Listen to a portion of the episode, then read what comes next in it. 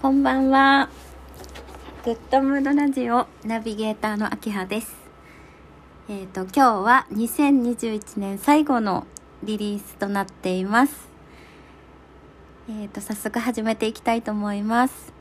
結果ね、えっ、と、3回目なんですけど、いろんな方に協力していただいて、あの、始めることができて、今日、今年のね、最後になるんですけど、あの、本当に協力していただいた方も感謝しています。ありがとうございました。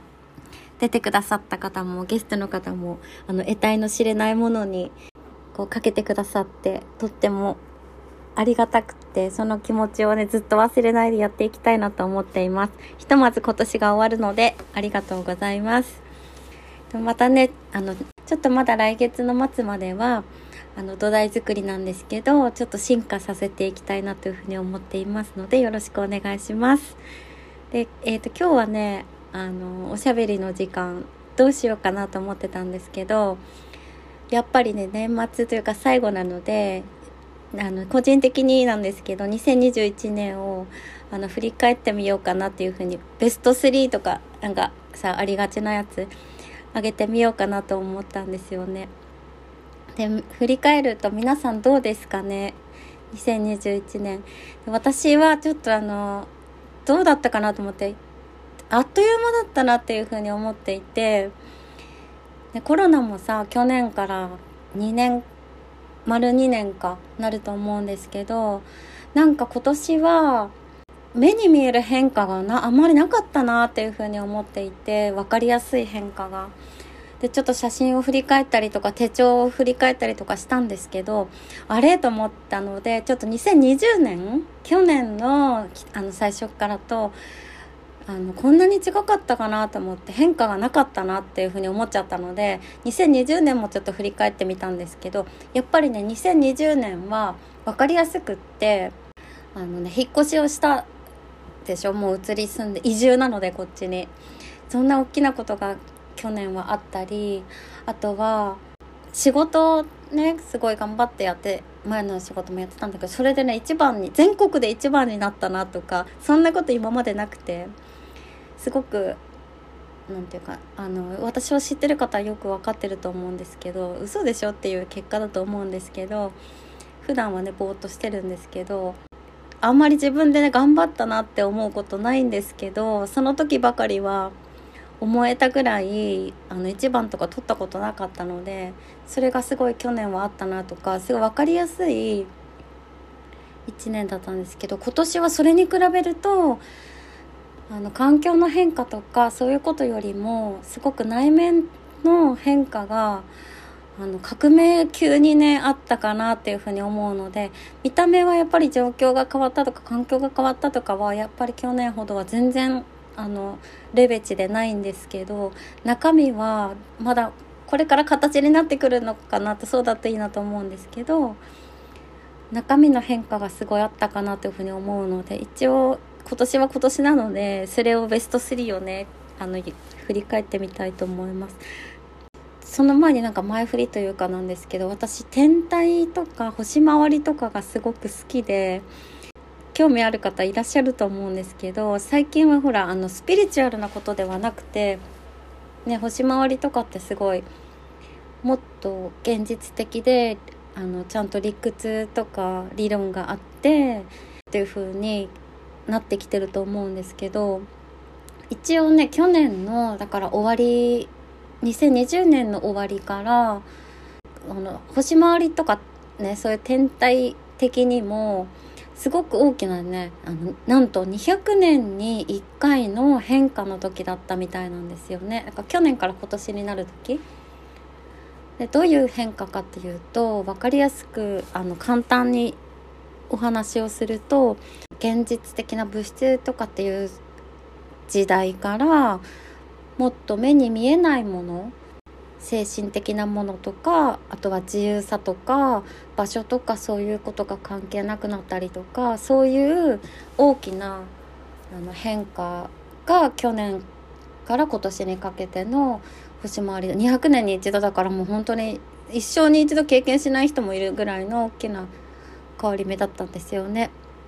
でそれをそんなこといつも支配されてさ生きてたらどうしようもないので、まあ、心には止めておくけど忘れてたんだけど改めて振り返ってみると確かに去年はそういう分かりやすい目に見える変化はあったけど今年はもっと中身の変化がやっぱりあったのかなと思って皆さんそういう方いるんじゃないかなと思いながら振り返っててもしあのいるとしたらちょっと今年あんまり変化なかったなとか思うとしても意外とすれば自然なことだったりするかもねっていうと思いました。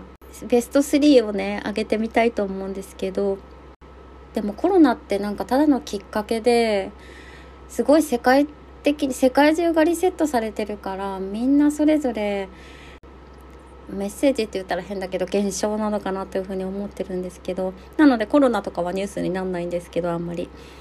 まずね第3位はねで一回もお家に実家に帰れなかったことですね。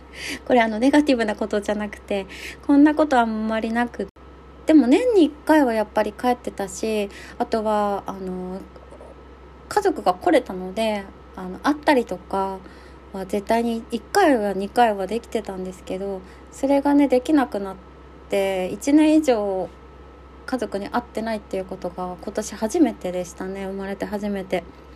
それはちょっとニュースかなというふうに思っています。オンラインであの会えるっていうのはあるんですけどなんかね私今年すごい大きなテーマとして会えることの大事さってすごくいろんなところで感じていて顔見られるとか触れられるとかそういうのがあとコロナでほらねあんまり知らない人とこう距離感がある人とは会わないようにしてたりとかするから会えるっていうことの何て言うかな大事だなってすごい自分の中で改めて思っているのでそれが例えば今年は家族に会えなかったのもあって自分でそういう会える人をちゃんと見つけていきなさいねっていうような大きな意味がある1年だったのかなっていうふうに思っています。だからもう時期をずらしてね帰ったりはしたいんですけどそれは自分の中では何かを教えてくれた出来事だったかなというふうに思います。顔見れるとかあとはやっぱニュアンスが伝わったりとか空気感だったりとかそういうのは実際に会えないとわからないしなんだろうコミュニケーションって言葉だけじゃないと思うのでそういうところではすごいねあの実感があります。時間長時間の長さでもないと思うし何か感じるものがこう皆さんあったんじゃないかなというふうにね思います。どうですかね？2番目はこれあのちなみに3つ全部目に見えるものじゃないんですけど。2個目はねあの1人じゃなくって2人で誰かとちゃんと2人で生きるっていう人生を初めて考え始めたことですね。私これ今年大きいですね。でもちろん今まで結婚したいなとかそういうのとかもあったんですけどすごい自分事じゃなくってまず自分がちゃんと自立してあの自分の足で立って仕事をどうにかちゃんと作ってっていうのがあって自分が一人でできることってあのネガティブな意味じゃなくて限りがあるから例えば助け合えたりとか協力し合えたりとかなんだろうな2人でいることのマイナス面の方が今までは強かったと思うんですけどそうじゃなくて逆でプラス面があのあるんだよなっていう風にすごくリアルに考え始めたのが今年だったんですよね。なんでかわかんないんですけど多分今まで一人で頑張れることはもう思いっきりやってきたから行き着くとこまで行き着いて初めて考え始めたことだなのかなって思うんですけどそこはちょっと考えましたね。だからどうなのか分かんないけどそういう心境の変化はすごくあったのでこうお互いにプラスにできるようなそれはなんかパートナーとかあの夫婦とかに限らずと思うんですけど世界が広がったりとかそういうのがあると思うから皆さんこうお友達とか、まあ、家族が一番だと思うんだけどね。ビジネスパートナーの方だったりとかあとはこの人がこういないと自分らしくなれないとかそういう相手大切な人がいると思うんですけどそういうことを自分一人だけじゃなくてそういう人とちゃんと歩み寄りながらやっていく人生ってちょっと幸せだし豊かだなっていう価値に変わりました。うん、それは大きいと思う自分のことしか考えてなかったので、まあ、できてるかできてないかって言ったらまだまだなんですけど時間をかけて作っていきたいなというふうに思っているところですね。で最後はね一番は1位はえっ、ー、とねグッドムードを始めたことですやっぱりスタートしたこと。でこれ具体的にっていうかどういうことかなと思ったら仕事っていうものの価値があのシフトしたかなっていうふうに思っていて今までももちろんお仕事がないと生きていけないからあのやってはきてたんですけどたり手段とこう割り切ってやってたりとかあのその時もちろん一生懸命目の前の仕事に向き合うし目の前の人に向き合ってはきてたんだけども終わりをちゃんと設定してたりとかあとはなんだろうな逆に終わりがあったりとにかく今だけ頑張ろうっていう風に今だけ今だけって思ってたから一生懸命頑張れてたとこもあると思うので否定はしてないんですけどそういうお仕事を今までやってきてもちろん出会った人もあの経験もそう経験重視、まあ、とにかくやってみようとか一生続けようとかってことじゃなくてとにかくやってみてどこまでいけるかやってみようみたいな感じだったんですけどそれが今年はあの転職をしたのもあったんですけど、うん、あとはそう人生のステージがね皆さん変わるライフステージが変わるポイントでもあったのもあるんですけどもうあの覚悟してちゃんと最後までつながるような始まりにしようと思って始めたのがこのグッドムードだったんで最初のねあの始まりにねそして出会ったあの人に名刺を作ってもらってたまたまそういう話になってお願いしてそしたらすごいそれもあの私は運命だと思ってるんですけど自分が適当じゃないけどね自分で作ったあのロゴだったりとか今まで自分でなんとなく作ってきた名刺だったりとかそれもあのヘッドフォンのねすごいなんかイラストみたいなマークだったんだけどそれになったりとかちょっとあこれ方向間違ってないかもなって思えるようなことが小さいことなんだけど重なって始めることができたのもすごい良かったなというふうに思うのでであのナビゲーターっていうこう肩書きじゃないけど何者かっていうのも言えてるし結局それがどこにつながっていくかは自分の中ではこう段階があるんですけど最初はそういうスタートで行きたいなと思ったところにあの踏み出せたのが今年はすごく大きいなっていうふうに1位だなと思っています。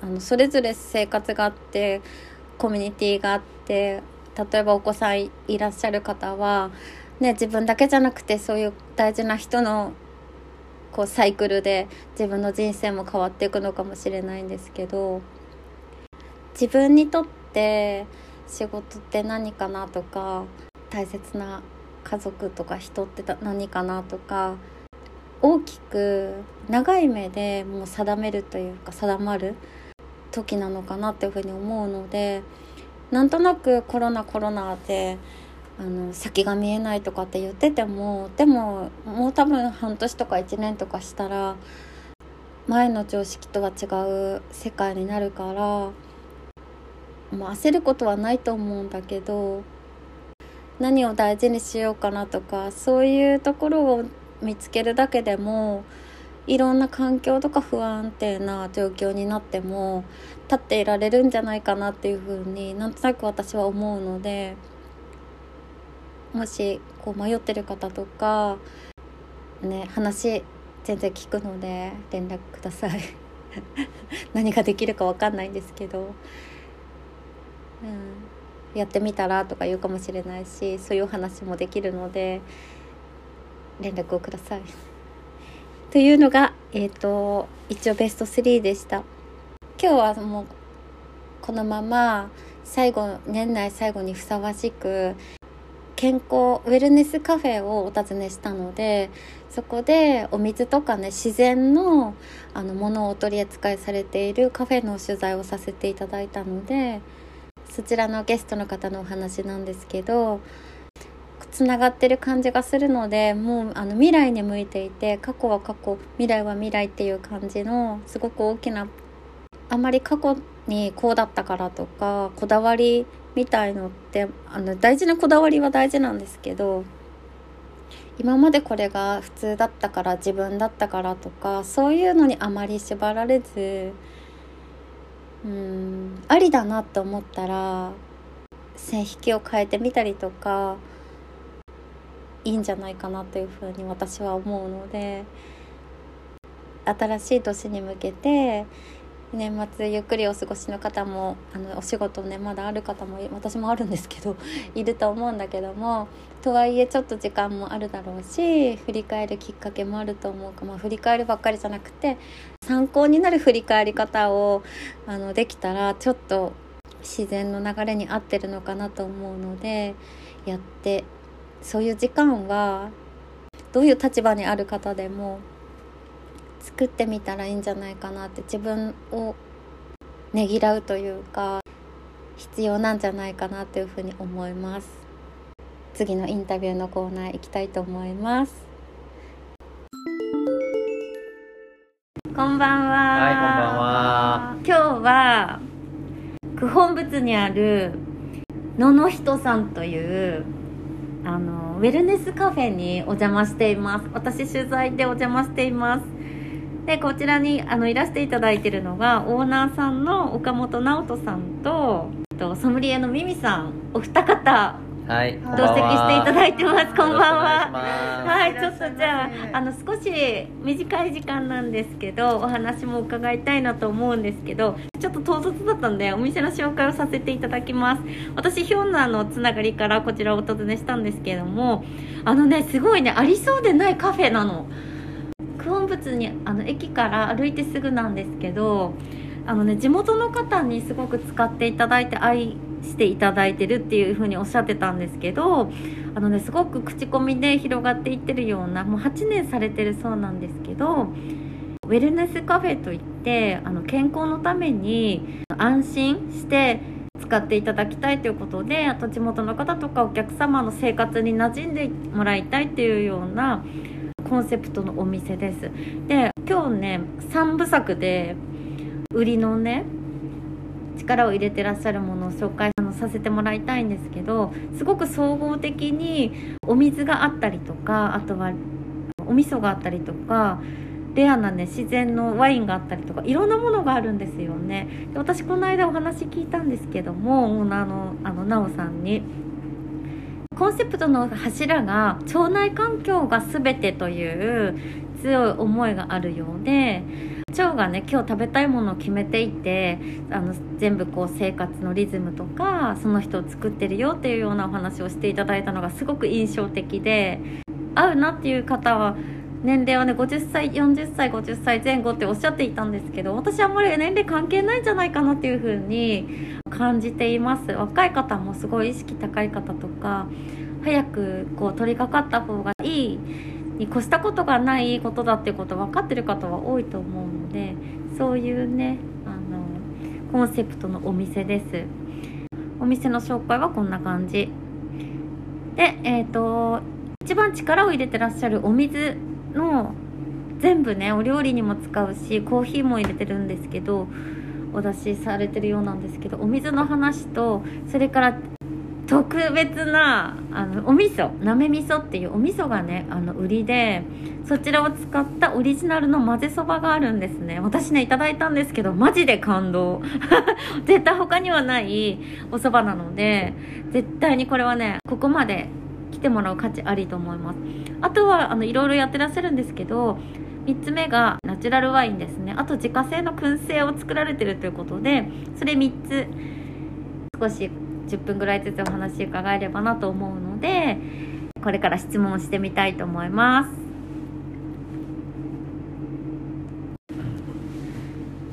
では早速一番最初の3つのうち一番最初のね還元水っていうお水についてあのね聞いてみたいと思いますここのお店も初めなんですけど、うん、とお水還元水っていうのを作る販売店をされてるんですよね販売店をされてるそうでそのね還元水っていう機械が私しょあの全く分かんなかったんですけど、うん。簡単に言うと浄水もできてあの電解すするようなあの pH をいろいろできるようなあの簡単に作れる機械でお料理とか飲み物とかコーヒーとか全部これでされてるようです。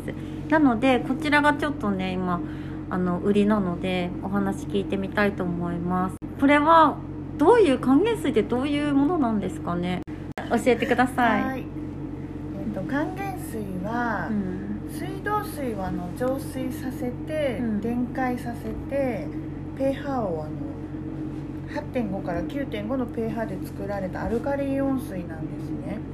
であとこれをこう飲用し続けることによって、うん。胃腸症状を改善するということがあの厚生労働省から認められているお水です。やっぱり腸なんですね、そう。腸腸活のね。そう。腸だね。そうなんですよ、であとその還元水を使って飲む人では、あの還元水の特徴の中でこう物を柔らかくしたりん。うま、みとかを引き出したり、はいはい。あの熱伝導もすごくいいので、はい。調理にも向いていてあの、ね、いろいろ駆使してうん使っております、へえそうあの料理で言えばまああのお店なのでいろんな野菜とかはい。をあのどのお店さんも野菜洗うと思うんですけど、ううんちはものすごく念入りに野菜を漬け込んでそれでこうまあおそらく農薬だったりとか、うん。あと PM2.5 とかそういったものも、うん。まあ、取れてるっていうのがまあなかなかねうん。ボールの中に浮かんでるものとか、うん。色とかを見ると、うんあこれ野菜にいっぱいついてたなっていうものが取れてるのがよくわかると、へー。はい、そういう使い方をお店ではあの大切にしてますね、へー。はい、えつけとくだけで取れるんですか？つけとくだけで取れます。えじゃあこれお家で全然使える機械ですか？お家で使えます。これあの業務用じゃなくて、はい。あのお家用の中の一番いいやつ、えー。なので世界中でものすごい売れてて、ホテえルとか、まあ、レストランもそうだし、うん。まあ、介護事業所とかね、うん。保育事業所とかそういうとこでもうんものすごく、あの使われてるっていうような機械ですね、ー、えはい。ーあじゃあお家で使えるのとやっぱりね導入全然いいですね。あとお出汁を取るとかあー。あの煮込み料理をするとか、うん時間も短縮したり、ね。あと調味料を減らして、お出汁をこう引き出してうまみが出るから、うんうんそういうこともできます。なるほど、はこの還元水のうんとお取り扱いが一番特徴ってことですね。い、そうですね。次亜塩素酸水とかね、うん。そういったものも。できるんだ。そう。だ、はい衛生管理も一つでできるよってそれで実際に飲んでみると柔らかくてうん。甘くて、うん。まあ、お客さんは大体こうお水飲めない人でも、うん。これは入るねって、っていう感想を持つ人が多いですよね。次亜塩素酸水も作れるんだ。そうなの。すすごいいいですね。すごいよ。うん。使える。使えるこのご時世本当に。飲むだけじゃなくね。本当に最高、へー最高ですね。わかりました、はい。ありがとうございます、はい。でこの機械が販売店さんとなってるみたいなのであのすごく興味ある方とか気になる方いらっしゃると思うので直接でもいいし私を通してでもいいのでお問い合わせぜひください、はい、お願いします。じゃあ次、早速いきます。2番目のね、なめ味噌っていうやつなんですけど、はいで、なめ味噌っていうね、独特のね、あの、継ぎ足し継ぎ足しのような、あの、お味噌を使っあの作られてるのと、うん。それを使った混ぜそばがね、このお店の一番のポイントということで、せんあのこの間いただいたんですけれどもただのねお味噌じゃなくてあのスパイスとかあの味変がねできるのよ。食べながらいあのいただきながら味変をどんどんしていけるような他にはね絶対にないあのお蕎麦なのでぜひ一度皆さん来ていただきたいんですけどこのお味噌なめ味噌と創作混ぜそばについてお聞きしたいです。はいわかりました。はーい。なめ味噌？まず？なめ味噌は、うん。えっ、と岡山県にあります名東味噌さんっていうところから、うん。まあ、麹のもうまとったものを買うんですね、はい。でそれはまあご縁があって知って、うん。私も何年か前にその工場までうん。あの行かしてもらって見させてもらいましたけど、はい。でそこで、えー、と蒸してうん。で麹をまとわして、うん。で乾かしてで菌たちを休ませてうん。で送ってきたものものをまたお店によってこう再発酵させると、へえうん。でそうするとまあとろみがあって、うん塩分が控えめで甘さがあってでものすごく香りがいいと。うん。で生きてる味噌なので、うん。まあ、麹菌が生きてますからあの発酵食品なので、はいこれもやっぱりものすごく腸にいいと。うん。で腸にいいってことは免疫力がうん。アップすることにつながるんですよね、うん。はい、だからあのど。うちのお店の軸にして、うん。それにこう付随する創作メニューをうん。こういろいろ考えてきたっていう感じですね。なるほど、は伝わるかな今のではどうかな。伝わる。うん、だからご家庭にある うんあのお味噌とはちょっと一味ね、全然違いますよね。二味。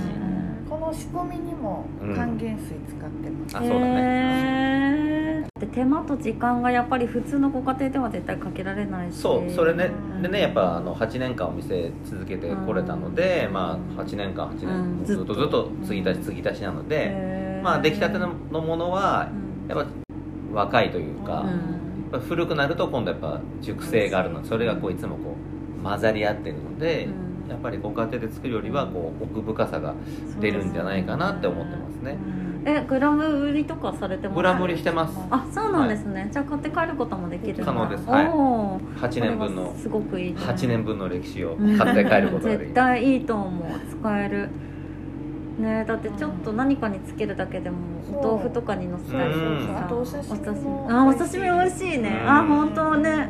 うん。あとそうですね。はお魚の漬け床にきますし肉もいいしね。ああ柔らかくなるの。んそうそうそうそう。へあとね不思議な日持ちするのー。お味噌にやっぱつけるっていうのはまああお魚とかが日持ちするようになるんだ。えー、すごいですね。それいい、不思議。やっぱその麹が菌が生きてるっていうのがその素材をうん。生かすっていうのかな。うん腐敗しないんだよね発酵がやっぱり。おすすめあの物がほらこう傷まないってことはうん人間が食べて人間も まあ人間が傷むってことはないんだけど若返りにつながると思うんだよね。うん。うん同じですもんね細胞。そうだよね。ううん。ん素材が傷まないってことは人も確かに。傷まないっていう。うん。えーなるほど。すごい奥深い。と思いそのます味噌とあとそれを使ってあ混ぜそば創作混ぜそばを考えられたんですよね。そうです。混ぜそばはうん。ある時お客さんが「ここに麺入れたらお美味しいよね」っていうのを聞いて「ああじゃあ麺か」って麺好きだしと、うん。じゃあ麺麺メニューを考えようと思って、はい。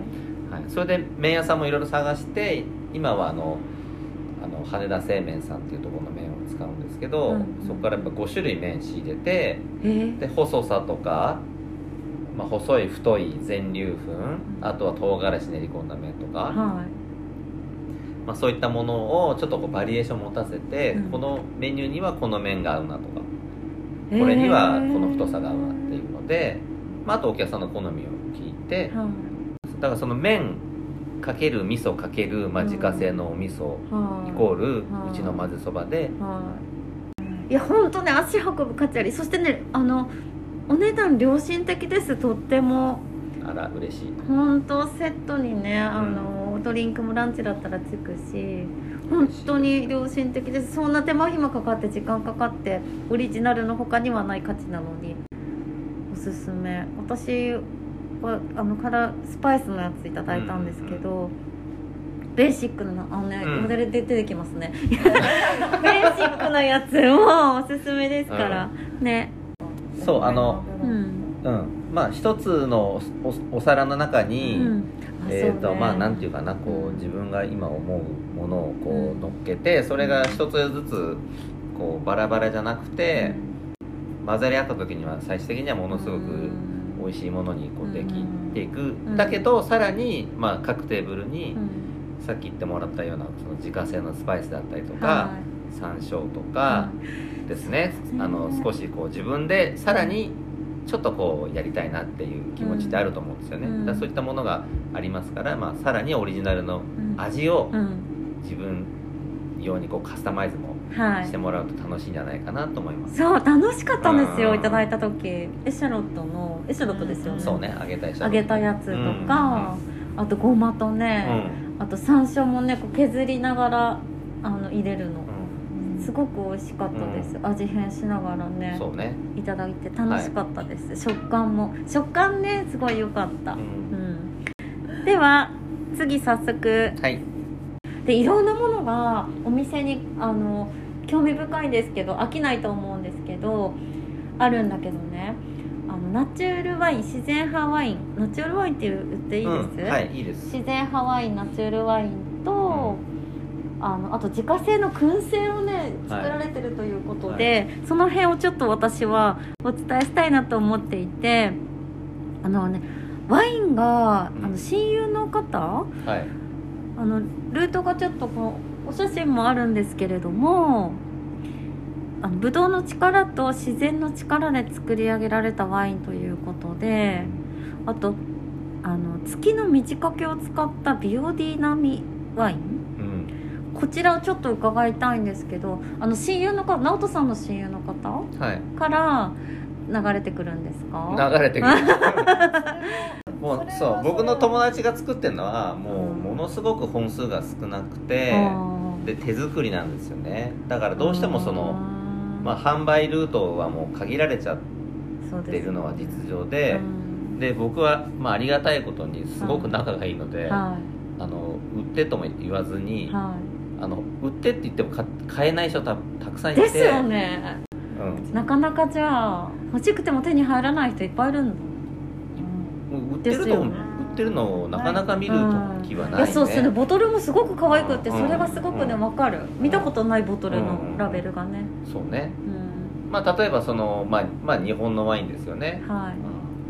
まあそれをまあ彼は愛情を持ってうん。えっ、と日本のワインそう本当にね余計なものを足さないで、はぶどうと向き合っていっていう感じでへ作ってますね。だから飲むとやっぱねうん。ものすごくそれが分かる、うん、体にねーこう、うんいっぱい飲んじゃうねこれね。いっぱい飲めちゃう、うん。うんで実際にはこう、うん。心地よく酔うっていうのかね、ああうん、だからやっぱりなんか理にかなっててうん。そのやっぱりお料理もそうだけど、はい。飲むものもちゃんと探せばね、うん。体にやせ優しいものがあります、はい。安心なものね。そう。うん。でも確実にあのつながりをお持ちなので、楽しいよねラベル見てるね楽しい。本当に変わってって可愛いの。おしゃれ。うん。です。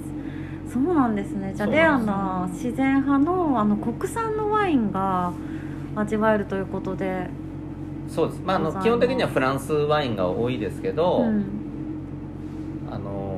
ね日本人なんだから日本のワインは飲みましょうよやっぱい、あねるんですね。素晴らしいと思います日本の。日本のワインね。日本のワインがねうん。着々とね、いろんな県に。なるほど。なんかもっともっと広がりそうというか。もっともっと広がりますよ、ねありますよね、うん、でやっぱそう独自に進化してるっていう感じしますね。あのそのワイン用のブドウじゃなくて、はい。その食べるブドウで作ってるところが多いからやっぱ今までにないね、うん。その優しい味わいで、へえうんなのにこうやっぱその奥深いっていうかね、うん。うんだからもう、好きになっちゃううとハマっちゃうよね、うんうんハマっちゃいそう。うんまあ、そういうのがいろいろありますよっていうことですね。なるほど、はい。そんな話ねあのなかなかよそでは聞けないお話だと思うのでお聞きできるかなと思います、うん。そのあたりもねおはい。尋ねしてみてください、はい。あと燻製は？燻製ね売りですか？燻製もねうちのじゃあ私の母が。はい。僕が少年時代からどうやら作っていたらしくてそれがでも15年ぐらい前に我が家で一度もう一度作る時が来てはでそれをいろんな種類作ってたらい、うん。まあ、周りの人がうん。これは売り物になるねということで、はい。まあ、分けてほしいっていう声が出てきたんですようんねでそれでもう当時当時は特にもう10年ぐらい前はもういろんな種類作っててへえ30種類ぐらい。30種類？でこれも化学調味料とか一切使わないで もうハーブとうん。ワインと、うん。まあ、あと時間と労力を惜しまずに作ってました。で今お店で出してるのははい。そんな種類は多くないんですけど、はい。まあ、特によ夜は予約してもらえれば、はいえっ、と今だったらどれぐらいかな、まあ、10種類ぐらいとかはあの丁寧に作って、うん。あのお出しすることは可能ですね、へー。はい。まあ、基本的にはやっぱ燻製っていうのは夏じゃなくてうん。空気が乾いて、うん。この寒い時期の,、あそうなんですうん。か、あの調理方法としてはそういう、うん。本来は保存食だからまあ、そしたらその自家製の,、うん。あの燻製を予約して、ん。ワインと一緒にいただいてっていう夜の過ごし方もあり。それもあります。いいですね。最高です。最高ですね。最高です。なるほど、はい。あもうこのお店はあのいろいろね楽しみお顔があります。いくつかの。なのでそのあたりはあのーすごく魅力的に感じます私は。うんぜひ一度訪ねてみていただきたいと思います。お待ちしております。はい、はい、ありがとうございます、はいありがとうございます。はい。では最後なんですけどぶっ飛んだ質問をしてみたいんですけど、はい。そんなぶっ飛んでないんですけど。あのここのねあのこちらのお客様も聞いてくださってる方いるかと思うんですけどオーナーのあのなおさんね。うんすごい素敵なんでダンディーな方なんですけど、えすごいー、ハードル上げないでね。そうですね。ダンディーな方なんですけど。変なおじさんです。なおさんって言ってた方がえっってなりますよね。ダンディーな方なんですけどあのちょっとプライベートに迫ってみるっていう一面だけね。なんかで変わったね。日々のルーティンがあるそうなんですけど、うん？変わってないと思うけどね。変わってない、うん。何をされてますか？毎日あの厨房でね経済ラジオ聞いてま経済ラジオ、すはい。経済ラジオ？経済も日経のラジオずっと聞いてますね。あそうなんですか。ずっと聞いてます、まあ、普通のね音楽ラジオももちろん聞きますよ、うん。うん、そういったほら今流行ってるの何かなっていう、はい音楽も何がっていうのも楽しいけど、まあ、ほら世の中で今何がどういうふうに動いてるかっていうのも、はい。まあ、僕テレビ見ないから,、あそっかうん、普段ですもう情報源はもうラジオですね、ラジオなんですね、はい、ラジオそうですよ。なんかしながら聞けますしね。そうなの本当に。ううん。ん、はい。はい、ありがとうございます。ミミさん、ソムリエのミミさん、はい。今日ずっと隣にいてくださったんですけど、はい。あの最後に何かこう一言、直人さん。もミミさんもあのねすごく親しみがあって。ぜひ直接お話ししてみてもらいたい。もう個性の塊です。うんどうですか、ありミミさん。老老若男女うん、のお客様にはい。くつろいでもらいたいのあでそうですね。くつろぐっていう感じのお店ですね。一応雰囲ね皆さんのセカンドリビングうんお家のリビングじゃなくてもう一つのリビングとして、そうだね。あのくつろいでもらいたいねっていうコンセプトもあるの気。で、あすごい。はい、あセとちょっと私の愛するフランスのワインも置いてますので ぜひぜひ。ソムリエさんね。そう。うんちくをさんはどっちかとフランスワイン好きだね。ああ、はいフランスワインもあるんですね。とっても優しいあのお写真の方が一番好きなんですけど、うん。あの醸造家の方も来てくれたりして、すごいですね。フランスワインもお取り扱いがあるということで、はい。意外と敷居が高いところ多いと思うんですけど、お話ししながらねいいかもしれないです。うん。何時くらいまでやってますか？夜はもうお客さんがいればずっとやってるんですけど、うん。まあコロナ禍も、いただいてそうね。うん。いれば、うん。ねまあ、11時ぐらいだね今はね、うんうんそうですよね。わかりました。はありがとうございます。ありがとうございます。えっとアカウントここのお店の情報を知りたいよっていう時にアカウントを知りたいんですけどインスタグラムですか？はい。のの人うん。アンダーバはい。ー世田谷です。世田谷ですね、はい。どの人アンダーバー世田谷なので NONOHITO アンダーバー、えー、と世田谷なので SETAGAYA がインスタのアカウントになります、こちらがタイムリーに情報更新されるそうです、はい。お待ちしております。ありがとうございます。はいありがとうございます。あとは最後に LINE の LINE クーポンの特典なんですけど、えっと、昼夜6時までにご来店の方で、うんえっと、合計額が3000以上。人数制限なしですか？はい。はい。3000以上。あのー合計額になった方は500円オフしてくださるそうなのでちょっと1品頼めるからね大きいですよ、ん。クーポンになりますので、ね。はいよろしくお願いします。はい、ではですねちょっとねあの私最後のなんていうのポイントというかもうね来てほしい。あのイメージやっぱり入り口がとってもあのここじんまりとしてて中入んないと雰囲気わかんないと思うんですよね、なので一度お尋ねしてみてください。はい、では今日は貴重なお時間ありがとうございました。ありがとうございました。はい。これからもよろしくお願いします。はい。ありがとうございます。